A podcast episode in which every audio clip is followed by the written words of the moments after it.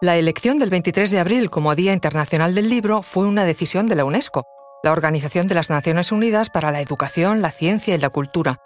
¿Pero sabes el porqué de la elección de ese día? Se trata de una fecha con alta carga simbólica para la literatura mundial. En ese mismo día murieron en 1616 Miguel de Cervantes y William Shakespeare, dos de los más grandes escritores de la historia. Por ello la UNESCO, en 1995, decidió rendirles este homenaje conjunto y universal. Sin embargo, ¿es cierto que Cervantes y Shakespeare murieron el mismo día del mismo año? A ver, siempre se ha dicho, pero en realidad no es cierto. ¿El misterio? Pues los diferentes calendarios utilizados por España y Gran Bretaña durante el siglo de oro. Descubrimos los enigmas ancestrales en torno a la muerte, las escenas de los crímenes, sacrificios y suicidios que se cometieron en la antigüedad y que gracias a un proceso de momificación nos han llegado hasta el presente Arqueología de la Muerte. Estreno el 18 de marzo en el canal National Geographic. Soy Luis Quevedo, divulgador científico. Y yo soy María José Rubio, historiadora y escritora. Y esto es Despierta tu Curiosidad, un podcast diario sobre historias insólitas de National Geographic. Y recuerda, más curiosidades en el canal de National Geographic y en Disney Plus. Miguel de Cervantes no murió el 23 de abril de 1616, sino que lo enterraron ese día. En realidad murió un día antes, el 22 de abril. Así está reconocido tanto por historiadores como por el Ministerio de Cultura español desde la conmemoración del cuarto centenario de la muerte del escritor, en 2016. Era costumbre en España enterrar al fallecido al día siguiente de su muerte y anotar en la partida de defunción la fecha del enterramiento, y no de la muerte. Por eso la muerte de Cervantes pasó a la historia como el 23 de abril.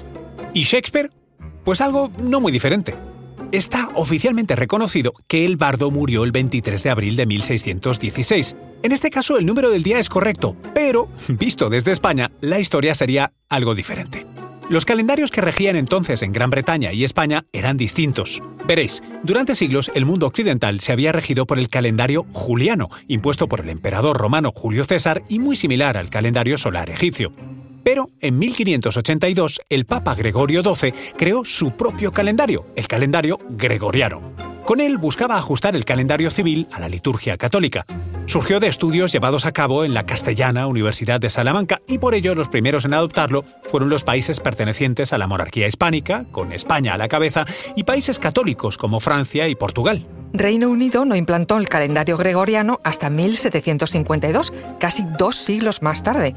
Es decir, que en 1616, cuando murieron Shakespeare y Cervantes, ambos países se regían por calendarios que diferían en 10 días. El 23 de abril de 1616 en Reino Unido era el 3 de mayo en España. Por lo tanto, se comprueba que el 23 de abril, como fecha de la muerte coincidente de los dos escritores, es un bonito símbolo cultural, pero no del todo cierto. Las historias de coincidencias entre Cervantes y Shakespeare, sin embargo, no se detienen ahí. Desde luego fueron contemporáneos, aunque de ninguno de los dos se sabe exactamente cuándo nació, porque en sus respectivas parroquias pues no llevaban un registro de nacimientos. Los dos, sin embargo, sí fueron enterrados en iglesias pertenecientes a los trinitarios. Los dos tienen pasajes incomprensibles en sus obras e introdujeron infinidad de palabras nuevas.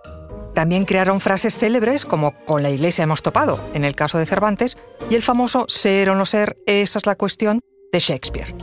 Ambos, desde luego, impulsaron sus respectivas lenguas, el castellano y el inglés, gracias al éxito de sus obras, difícil de imaginar en el momento de su muerte. Hay, sin embargo, una gran historia posible, aunque no del todo cierta, entre ellos.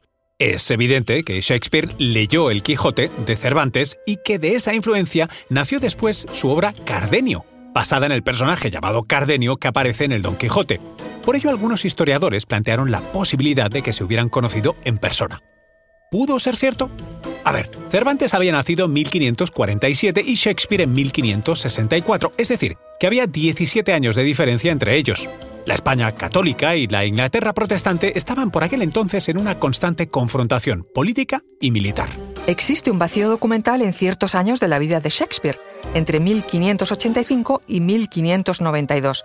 Son siete años en los que realmente se le pierde la pista y no se sabe qué ocurrió en su vida ni dónde estaba y ese es el origen de la imaginativa teoría de que pudo viajar a España en ese tiempo.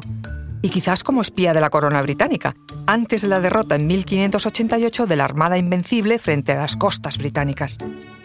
¿Se cruzaron realmente sus caminos? ¿Puede ser una prueba de que Shakespeare estuvo en España el hecho de que conociera el Quijote? Poco probable. Shakespeare pudo tener acceso a leer el Quijote por otros medios, sin necesidad de viajar a España. La obra se había publicado en España en 1605 y tan pronto como 1612, un irlandés bilingüe llamado Thomas Shelton este, por cierto, sí que era un espía, eh, tradujo parte del Quijote al inglés y fue un éxito sensacional de ventas. Un año después, en 1613, Shakespeare escribió su obra La historia de Cardenio, sin duda inspirada por el mismo personaje que aparecía en el capítulo 23 de la obra de Cervantes. Aunque no se hubieran conocido en persona, sin duda Shakespeare contribuyó a hacer a Cervantes conocido en el Reino Unido y de ahí igualmente hacer eterna y mundial su influencia sobre la literatura.